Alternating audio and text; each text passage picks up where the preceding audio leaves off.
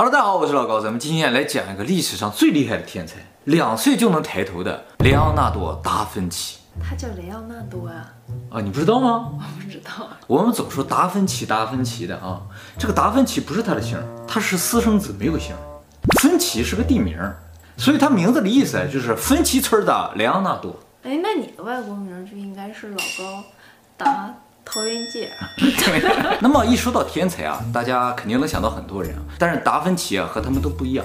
达芬奇表面上看上去是个画家，但其实这个人什么都会，而且什么都精通，所以呢是个全能的天才。按照维基百科的说法啊，他在绘画、音乐、建筑、数学、几何、解剖学、生理学、动物学、植物学、天文学、气象学、地质学、地理学、物理学、光学、力学、发明、土木工程等领域都有卓越的贡献。这还少了几个呢？他在航空学和军事上也有很多的贡献。他拍电影吗？拍，你说不是电影，就歌剧什么的，他是导演。哎，哎，那如果是现在的话，他也是非常有名的 YouTuber。何止啊！他不是说这些东西他都会，而是在这些领域都有成绩。哎，这太厉害了。所以整体来说，达芬奇就是一个像传奇一样的存在。嗯，哎，我们说特斯拉是最接近神的男人，达芬奇就是神。不能再接近了。好，我们接下来介绍一下他的一生啊。他呢，出生在五百六十七年前呢，一四五二年。他的父亲啊，是当地非常有名的一个法律公证人员，特别有社会地位。他的母亲啊，却是一个农夫。呃，啊，农妇，农妇啊。他两家这个社会地位差距就太大了。但是他两个人呢，相爱，生下了达芬奇。他父亲这家族就极力反对这个事情。达芬奇的父亲啊，就把达芬奇带回自己家了。抛下了他母亲。后来啊，他母亲跟当地一个人结了婚。他的父亲回去之后呢，又和一个非常年轻的一个富豪的女儿结了婚。那是先跟的达芬奇母亲，然后才结的婚。对对对，不是属于那种有外遇那种。哦。所以从那之后，达芬奇几乎就没有见过他的母亲。那么后来他父亲呢，和一个富豪的女儿结了婚之后啊，哎，这个达芬奇就基本上没人管了。嗯。因为人又娶老婆又生孩子嘛之类的。达芬奇这种因为不属于正统结婚生出来孩子就没人管的嘛，所以从小就没受过教育。哎，他后来所有的这些成就啊，这些知识都是自学的，这就是他最厉害的地方，没上过学。那么达芬奇小时候就在这观察花鸟鱼虫的啊，就经常自己拿着笔在那画。他爸就觉得，哎，这小子是不是有点绘画天赋啊？于是有一天啊，就拿了一个盾牌啊，给他说，你搁上面画个画。他就在上面画了一个猛兽啊。他爸一看画的挺好啊。就拿着这个盾牌拿去卖，结果卖了很多钱，就有人一眼就看上这个盾牌了。他父亲想发财了，于是呢就把他送到当时佛罗伦萨帝国非常有名的一个画家手下当学徒。这个画家呢叫做维罗基奥。有一年他老师接了个活儿，要画一幅画叫做《耶稣受洗》，因为是个很大的活儿，所以就找了两个徒弟跟他一起画，其中就有达芬奇一个。他老师画那个耶稣。左下角有两个天使，左边这个由耶稣来画，不对，哎呦，耶稣来画，有点恐怖，有点恐怖。耶稣来画。最左下角这个小天使啊，是耶稣画的啊，不是，最结果这幅画画完了之后，人家一收到一看说，哎呀，左下角这个天使画的好啊，人一眼就能看出最左下角这个天使不一样，什么地方不一样啊？只有这个天使的眼睛和其他人的眼睛不一样，其他人的眼睛是没有光泽，死的，只有他的眼睛是立体的，有光泽。就因为这个事儿，他的老师折断了自己的画笔，从此不再画画。后来达芬奇呢就自己出去开了画室，然后他父亲帮他接活。他的父亲啊原先是有钱人嘛，认识很多人，很多人也知道他这个儿子会画画，哎，就拜托他画画。结果啊，达芬奇收了这么多活，没一个画完。他画任何一幅画都非常非常的慢，为什么？他是个完美主义者，所以一般啊画画到一半他就死了，重新画 又死了。那钱怎么办？也收不到钱，于是后来吧就接不到活儿。但是他绘画的能力是得到认可的，得到谁的认可呢？就是当时佛罗伦萨，那时候不叫意大利帝国，叫佛罗伦萨帝国啊。因为佛罗伦萨帝国的最高统治者叫做罗伦佐美第奇。当时文艺复兴的时候，这个美第奇家族就是欧洲最富有的家族。他啊就不停的买画，哎，只要你画得好，我就付钱。他买这画干什么？就是彰显自己牛啊。他也就推进了整个文艺复兴的开始。没人花钱给这些艺术家，谁搞艺术？当时这个罗伦佐就看好这个达芬奇了，把他招收到他自己开了一个叫柏拉图学院，这个柏拉图学院啊，招收的全都是文艺复兴时期最牛的人，像什么米开朗基罗什么都招来。哎，你们不用干别的，就搁这画画就行。我要什么你们就画什么就行。但是就在这个柏拉图学院里边，达芬奇没能出名，就是因为他画画太慢。在他三十岁的时候，伦伦佐就把他介绍到米兰去了。米兰帝国当时的统治者叫斯菲尔扎。这个达芬奇到他那儿去了之后呢，给他两个情妇画了两幅肖像之后，马上他就看好这个达芬奇。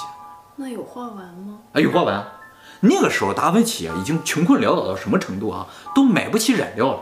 那个时候的涂料特别的贵，所以他就能画完了。为了吃饭，他就画完了。画两幅之后呢，就斯菲尔扎看上他了，就给他介绍了个大活，就是在当时米兰的一个教堂里画一个壁画。这个壁画也就成为了毕加呃，这个壁画也就成了达芬奇的成名之作《最后的午餐》。啊，对对，这是毕加索画的是吧？好吧。那么这幅画呢，现在在米兰叫恩宠圣母教堂里面。最后的晚餐这个事儿啊，是圣经里最经典的一个故事。说中间是耶稣，左边六个门徒，右边六个门徒，总共十三个人。大家注意看这画上的人啊，除了耶稣之外，剩下所有人啊都交头接耳，然后比划着什么，表情啊非常的紧张。究竟是什么情况，他们都这么紧张呢？据分析，就是耶稣说了，我们中有一个叛徒。说完这句话之后，所有人的表情就是这个样子。真正出卖耶稣那个人叫犹大，就是这个人。那么耶稣作为预言者，他是知道自己被出卖了的，所以他的表情是非常震惊啊。我不知道大家注没注意到啊？这个画的左边所有的人，他们的手啊都是向外的，向下的，向外的，手是这样感觉的。哎，画的右边的所有人手都是向上，嗯，哎，都是这样。而耶稣呢，一个手向上，一个手向下。哦，真的？这不是达芬奇说了，是后来人观察发现的。就是说，达芬奇可能想通过这个画表示说，这个世界啊是有光明和黑暗存在。而且后来啊，有人发现这个桌子上有很多的面包，把人手上放上面包，再加上桌子上的面包，正好能形成一个乐谱。这个乐谱啊，放给你听一下啊。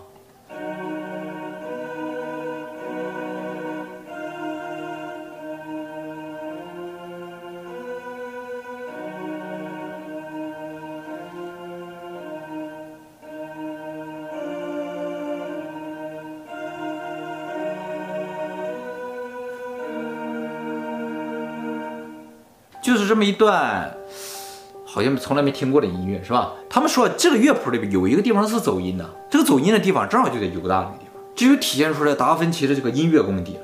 他说通过这个来告诉大家哪个是叛徒。但是这幅画里边有一个特别大的谜团，就是这幅画叫《最后的晚餐》，对吧？嗯。耶稣后面有一窗，窗外是白天。哦。明明是最后的晚餐，为啥外面是白天呢？很多人就分析这幅画其实并不是最后的晚餐，而是午餐。这幅画其实是耶稣复活。为什么这么说？不光是因为窗的问题啊。首先，他们吃的东西啊是鱼的料理，然后放了些面包嘛。犹太教里边的规定啊，像这种重要的日子啊，是不能吃这些东西的。吃肉只能吃四足动物的肉，而且主食呢不能是发酵过的。所以从食物的角度来说，一定不会是最后晚餐的食物。有个女的呀？哎，你注意到观点，这里边有一个明显像女的的，对吧？嗯。耶稣的十二门徒啊，没有女的。如果她是女的，会是谁呢？他们说可能就是圣母玛利亚。最左边这三个人都死死地盯着耶稣，非常质疑、惊慌的表情，这么盯着他。有一个人拿了把刀，看来。哦。这个蓝衣服的人啊，他为什么要指着耶稣？以一个非常质疑的表情看着耶稣的，而且后面还藏了把刀，他是想干什么呢？还有一个特别奇怪，就是这个地方后边这个人啊，拿一个手指指着天，按理来说这是对于神的或者是对于主的大不敬啊。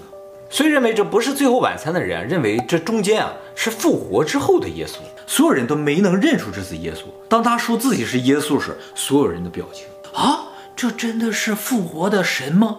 的这样一种感觉。就说这幅画究竟是最后的晚餐，还是耶稣复活？不知道。那么现在这幅画大家看上去啊，脏兮兮的，你知道啊？呃，其实呢是因为达芬奇的一个失误啊。他当时画这幅画的时候，用了一种自己发明的涂料，这个涂料里边掺了牛奶和鸡蛋，所以啊很快就腐败了。后来又经过了一些战乱，大家注意这个桌子底下中间这个地方有一大块水泥，这个不是桌子中间的柱子，这个地方在战乱的时候呢，在这开了个门，把耶稣的脚啊。给抠掉了，结果也后来也不知道怎么复原了，于是就把它涂上了。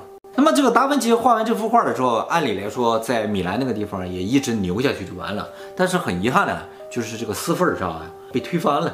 达芬奇呢也被迫离开了这个地方，就游走到了这个威尼斯。当时威尼斯帝国呢就聘请他当军事工程师，造一些武器啊，还有军事建筑。后来他晚年呢又回到了这个米兰和佛罗伦萨。他晚年大部分时间啊就是在当一些国家的顾问。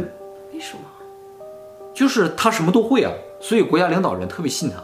那是谁发现他这方面的才能？有一些他自己报名，就是国家要干点什么。他就报名去建，哎，就能做好。比如说我在这要建个大桥啊，他我给你设计一下，就设计了。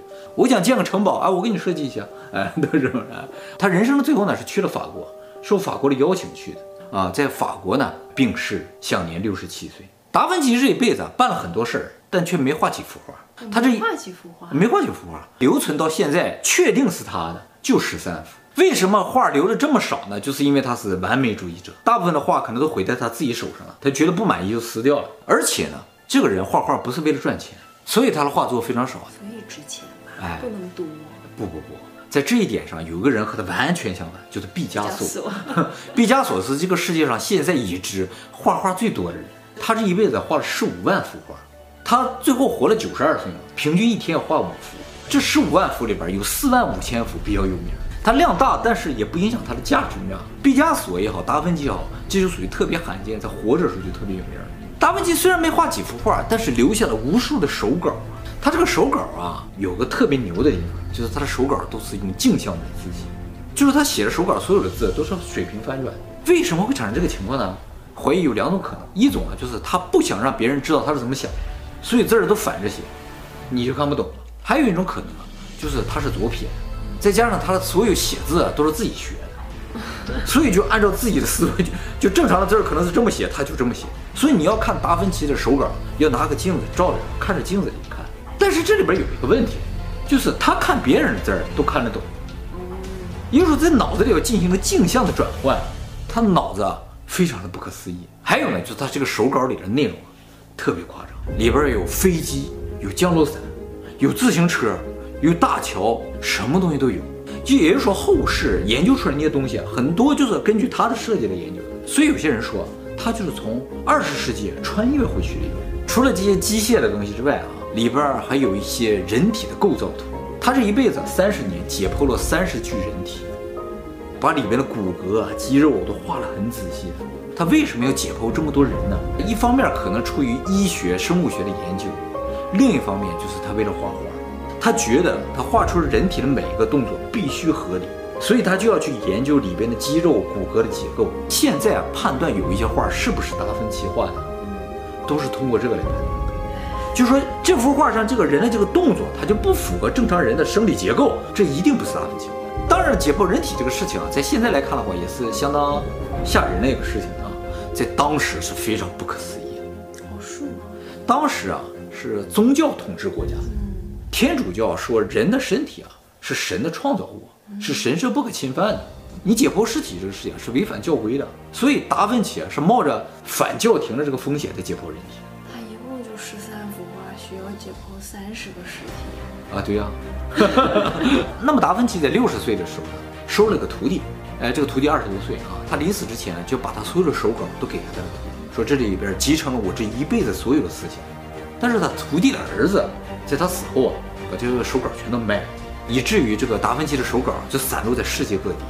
后来吧，出来一个大富豪，把这所有的手稿都收回来。所有？也不能说所有，大部分都收回来，而且分类整理。这个大富豪啊，就是大家都知道的比尔盖茨。可能比尔盖茨在他这个手稿里找到了很多灵感，能成为首富的灵感。是啊，嗯、还有一个最有名的画。就是蒙娜丽莎，哎，这幅画呢，现在法国卢浮宫。蒙娜丽莎呢，其实也不是一个名字，蒙娜呢，意思呢是女士的意思，直接翻译过来应该叫做丽莎夫人。关于这画作中的女性的身份啊，有很多的猜测。现在比较主流的一个猜测呢，就是当时的一个富豪啊，叫做吉奥康多，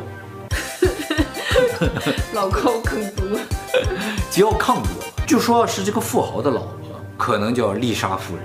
就说这个吉奥康多啊，找达芬奇给他老婆画了幅画，但是啊，这就有疑点，达芬奇画这幅画画了十多年，正常买画，你最起码一两年之内给我画好吧，对不对？十多年，而且达芬奇这幅画直到他死都没有卖出去，很多人想买这幅画，他都没有卖，一直留在手边。就说这幅画根本不是拿来卖。